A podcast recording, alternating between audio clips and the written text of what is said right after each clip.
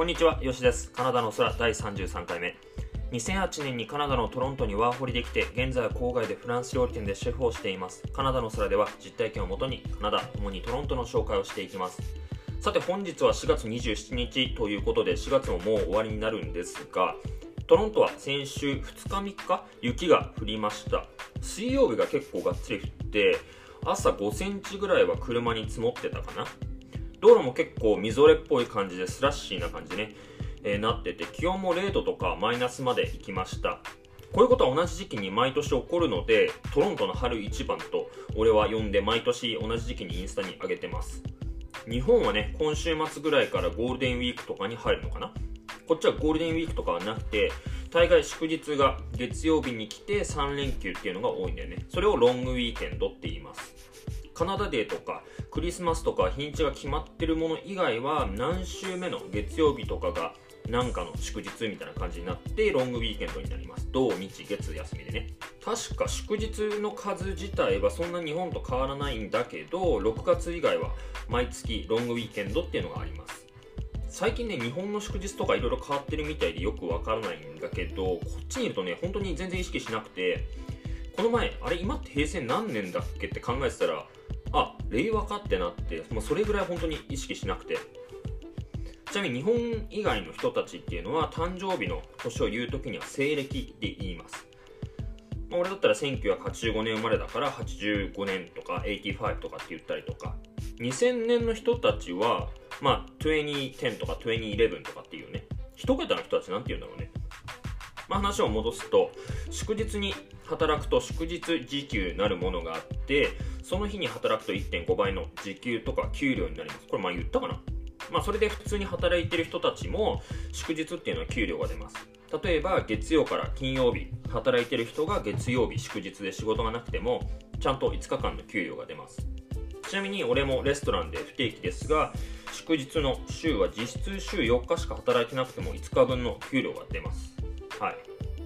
ちなみに給料の話をすると給料には vacation pay っていうのがあっていくつかの条件を満たさなきゃいけないんだけど普通に週5で働いてる人は最低2週間のバケーションが1年でもらえます。そのバケーション中も給料が出るシステムにもなってたりもします。普通の普段の給料から数パーセント引かれてその溜まったものが vacation pay として2週間休んでても給料がその2週間出たりとかもう一つのシステムとしてはえー、 vacation pay をその給料に組み込んで、もともと組み込んで、えー、 vacation pay 2週間っていうのをなくなったりとかします。まあ、どっちかかな、会社によっては。あとは sick day とか、病気で休んで、もう給料が出る日みたいなのが数日とか、あと family day とか、っていうのもあったりもします。家族の問題で休んでいい日。たまにいい会社とかは sick day とかが年度末に溜まってるとバケーションと一緒に取って3週間とか休めたりするところもあったりします。うちの奥さんの会社はそうかな。もうちょっと突っ込んだ話をするとそういうバケーションっていうのは実は契約を更新するときに交渉で、えー、話せたりもします。例えば自分の希望してる給料が年間で500万円だとしたら、まあ、例えばね会社が450万しか出せない。と。そしたらあのバケーション3週間にしてくださいとか、まあ、会社側がねあの500万円ごめんねあの450万円とか470万円しか出せないけどバケーション3週間ってどうみたいなすり合わせがあるわけです。お金を支払うよりかはそのバケーションちょっと取ってもらうみたいな。でそういう契約書があって、まあ、契約書っていうのはいろいろ項目が書いてあるのでそういうのはしっかり読みましょう。会社によって違うのであとはお金のところね。時給だったらまあ、いきなり年収にされるからしっかり計算してないと下がってしまう場合があって、まあ、俺は実際そういうことがあったりしたんだけどちなみに今の会社のコントラクトに、えー、ユニークな項目とかあって例えば2年以内はレストランの半径15キロだったかな。そこちょっと確かにないけど以内でお店を出せないとか同じ職場の人と、えー、何年か働いちゃいけないっていう項目があったりします。それは今働いているレストランの競合を近場でなくすっていうのとかチームをそっくりねそのまま新しいところに引き抜くっていうのを引きあの防ぐための項目だったりします。あとはねレシピを他のレストランとかで使っちゃダメとかっていうのは、まあ、うちはないんだけどレストランによっては、まあ、ミシュランとかねそういういいレストランになってくるとそこで学んだレシピとかディッシュは他で作っては使ってはダメっていう契約があったりもします、まあ、こういうのはレストランならではって感じかな。今回は2年目に入ってマネージメントになる前までの話をします。こっちの争いってどこまで行っても終わらないなっていう感じがねスポーツと、まあ、レストランのね仕事は似てるなって思います。それではどうぞ。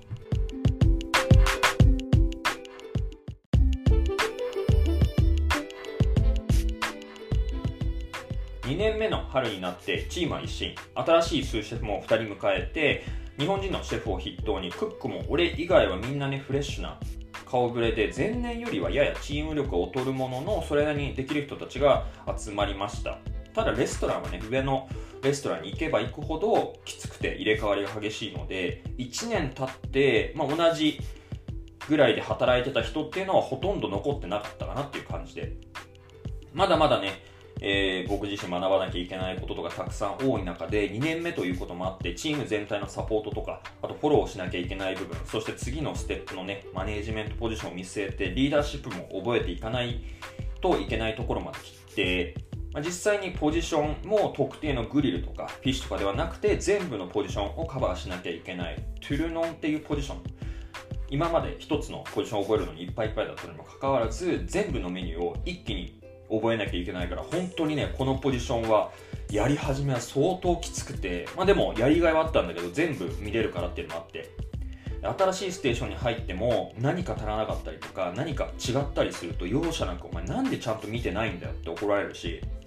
その各ステーションにウォークインの冷蔵庫のスペースがあるんだけどそこが散らかってたりオーガナイズできてないとお前ちゃんとチェックしろ注意しろってすごい怒られて自分のねせいじゃなくて人のせいでも自分が怒られるようになってきてその時はなんで俺がやってないのに俺のせいじゃないのにって思ったんだけどふとねマネジメントポジションに行くということはこういうことなのかということでなんか素直に全部受け入れられたんだよね。将来目指してるところっていうのはそこを通らずにはいけないんだなっていうのもあったしもうそうなったらさあとは覚悟を決めるだけなのと。とりあえず怒られたことっていうのは同じことで次怒られないように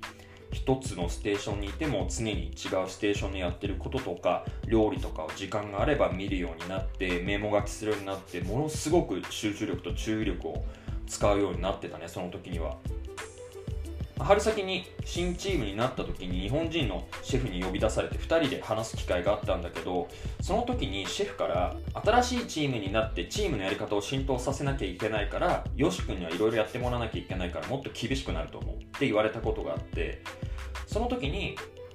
俺は料理を始めたのが人一倍遅いし経験も少ないので上に行くには人の23倍厳しいところを通らなきゃいけないことは理解してるし勉強しなきゃいけないこと覚えることをたくさんあることも自覚してて、まあ、覚悟してるのでどんどんどんどん鍛えてください。頑張ってついていきますって言った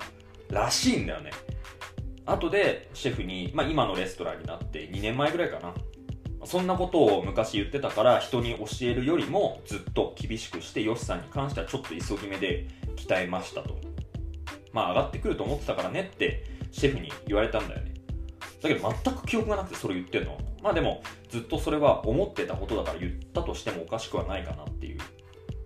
ちなみにそのシェフは元さんっていう方で今は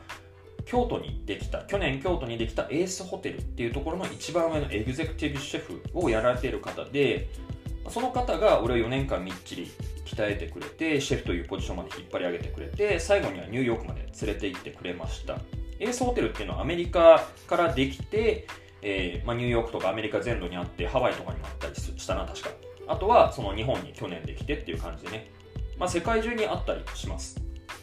まあ、そんなシェフに毎日毎日怒られ怒鳴られてる中でも次のマネージメントポジションジュニアスーシェフになるのも簡単ではなかったんだよね。他のレストランから新しいクックが入ってきたんだけど俺よりも経験があって料理のことを知っててものすごい人当たりがいい感じだったのね。ですぐに俺も仲良くなって今もたまにメールとか来たりするんだけど、まあ、それからもう一人女の子が候補に上がってて3人で競う感じになってたんだよね。で2人はヨシが一番長くてレストランのこと分かってて全部できるんだからっていう感じでお前やれよみたいな感じだったんだけど俺は長く働いてるからって上のポジションにつくべきではないと思ってるからちゃんとスキルがあってそのポジションに見合う人がなるべきだと思うじゃないと下のクックのモチベーションとかも下がると思うし何よりも俺には言葉の壁があったから中途半端なスキルで上に行くと言うことを聞いてもらえないと思ってたんだよね。スキルとか仕事とかで圧倒的に差をつけないと言葉の差を差し引いた時に上になれないなと常には思ってるの。今もそうだし今もそれを感じるすごく。だって普通に考えて同じ仕事ができる人だったらちゃんとコミュニケーション取れる人絶対取るでしょ。まずね俺には普通に海外に行く人には言葉のハンデっていうのもあったから結構大変なんだよね。今でもたまに何言ってるか分かんないって言われるしね。まあそんな中シェフの誕生日で忘れもしない8月17日の月曜日だ。早朝にシェフからテキストが入ってて朝早く申し訳ありません。事情があって急にレストランを辞めることになりました。挨拶もせずに去るのは本意ではありませんがヨシさんには先にお知らせをしておきます。それを見た瞬間何をどうしていいかわからなくてすぐにもう早朝だったけどシェフに電話して普通に始まると思った1週間が衝撃のメールで起こされて最悪の1週間が変わっていったんだよね。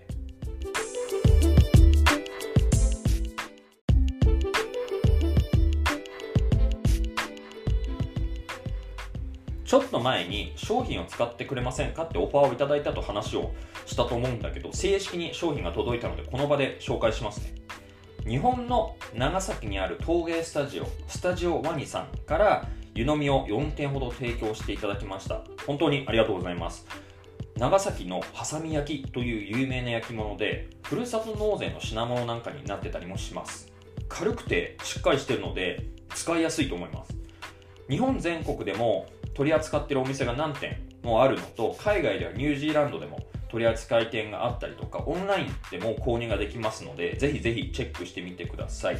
まあ、まずなぜこの話があったかっていう話なんだけど僕の YouTube をチャンネルを聞いて見ていただいたみたいでそれで来年からトロントのブルーボタンっていうブルーボタンショップかというところで取り扱いが決まったっていうことでその先駆けとしてお話をいただけました。こんなね、まだ駆け出しで全然登録者もいないというチャンネルにそうやってオファーしていただけるというのは本当に、本当に感謝でしかないです。はい。それと同時にね、このオファーのね、話だったりとか、コラムの話だったりとか、この前のポッドキャストのコラボの話もそうなんだけど、徐々にだけど、そういった話がもらえるということは本当に嬉しいなと思います。はい。純粋にね、まだ YouTube は始めて半年ぐらいしか経ってないし、動画自体も30本超えたぐらいかな。でまだまだなんだけどこんな早くからこうやってお話をいただいたりとかどこかで拡散していただいてるのを見たりすると嬉しいと同時に、まあ、プレッシャーも多少あるっていうのが正直なところだよね。ただそういうプレッシャーも普通じゃできない経験だからものすごく楽しいかったりもします。チャレンジしないとできない経験だからさそういうのって。でまあこれからもちゃんとしたねしっかりしたものを作ろうという気にはなりますはいこれからもちゃんとしたものを作っていこうと思います。何回も言うけど、まだまだちょっといろいろテスト段階ではあるので、まあ、聞き苦しかったりとか見苦しいところもあるかと思うんですが、その中でもね、見る人が少しでも、ああ、そうなんだって勉強になるようなことを発信していければいいかなと思います。料理のレシピだけの動画っていうのたくさんあるし、そっちの方がね、実は再生回数とか再生時間とか稼げるのかなって思うんだけど、海外で料理をするってなるとレシピだけじゃなくて知らないこととかさ知っておいた方がいいことってたくさんあると思うのね。日本とは違うから。普通の料理動画だと同じだし他と。誰でもね作れるかなって思うから俺は俺で海外で得たそのシェフとして得た料理の知識だったりとか食材の知識っていうのを海外に住んでる方にシェアして少しでも海外生活をストレスなく過ごしてほしいかなと思う。日本も素晴らしいと思うけど海外で過ごすってものすごく俺の中では素晴らしいことだと思ってるのね。でその中でもやっぱり食事って大事で唯一家族でゆっくり顔を合わせながら時間を取れるところだと思うし例えばねその旦那さんが、まあ、転勤になってしまって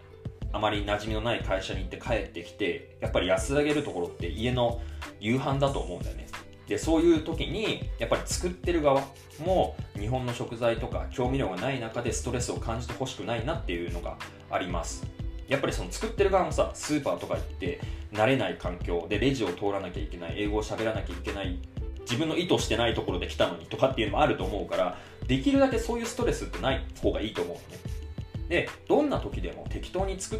てしまうものってあると思うの。もう気分が乗らなかったりとかもう疲れてしまってる時とか。だけどそういう時でもある程度美味しく食べれることに越したことはないと思うし家にあるもの。で買い物行けない買い物行きたくないっていうところであるもので家に適当に作っても最後はあ美味しいじゃんってなってくれるといいかなって思ってます。料理はね美味しいものを作ろうとするとハードルが上がるので美味しいものを食べたいなと思うところから始めるとちょっと楽になると思います。料理っていろいろ混ぜるよりかはシンプルに作る方が美味しかったりするからね。そしてどんな偉いシェフとかになってもほとんどの人がお母さんの手料理が世界で一番美味しいって気づくんだよね。それは愛情というものがこもってるからでレストランで働いてて同じように作っても適当に作るのとちゃんと作るのって全然味が違くてそれは You have to put your love in it. That's the best ingredient. 言われるぐらい love 愛情っていうのは大事です。ということでまた次回。YouTube もよろしくお願いします。Stay safe, stay positive. バイバイ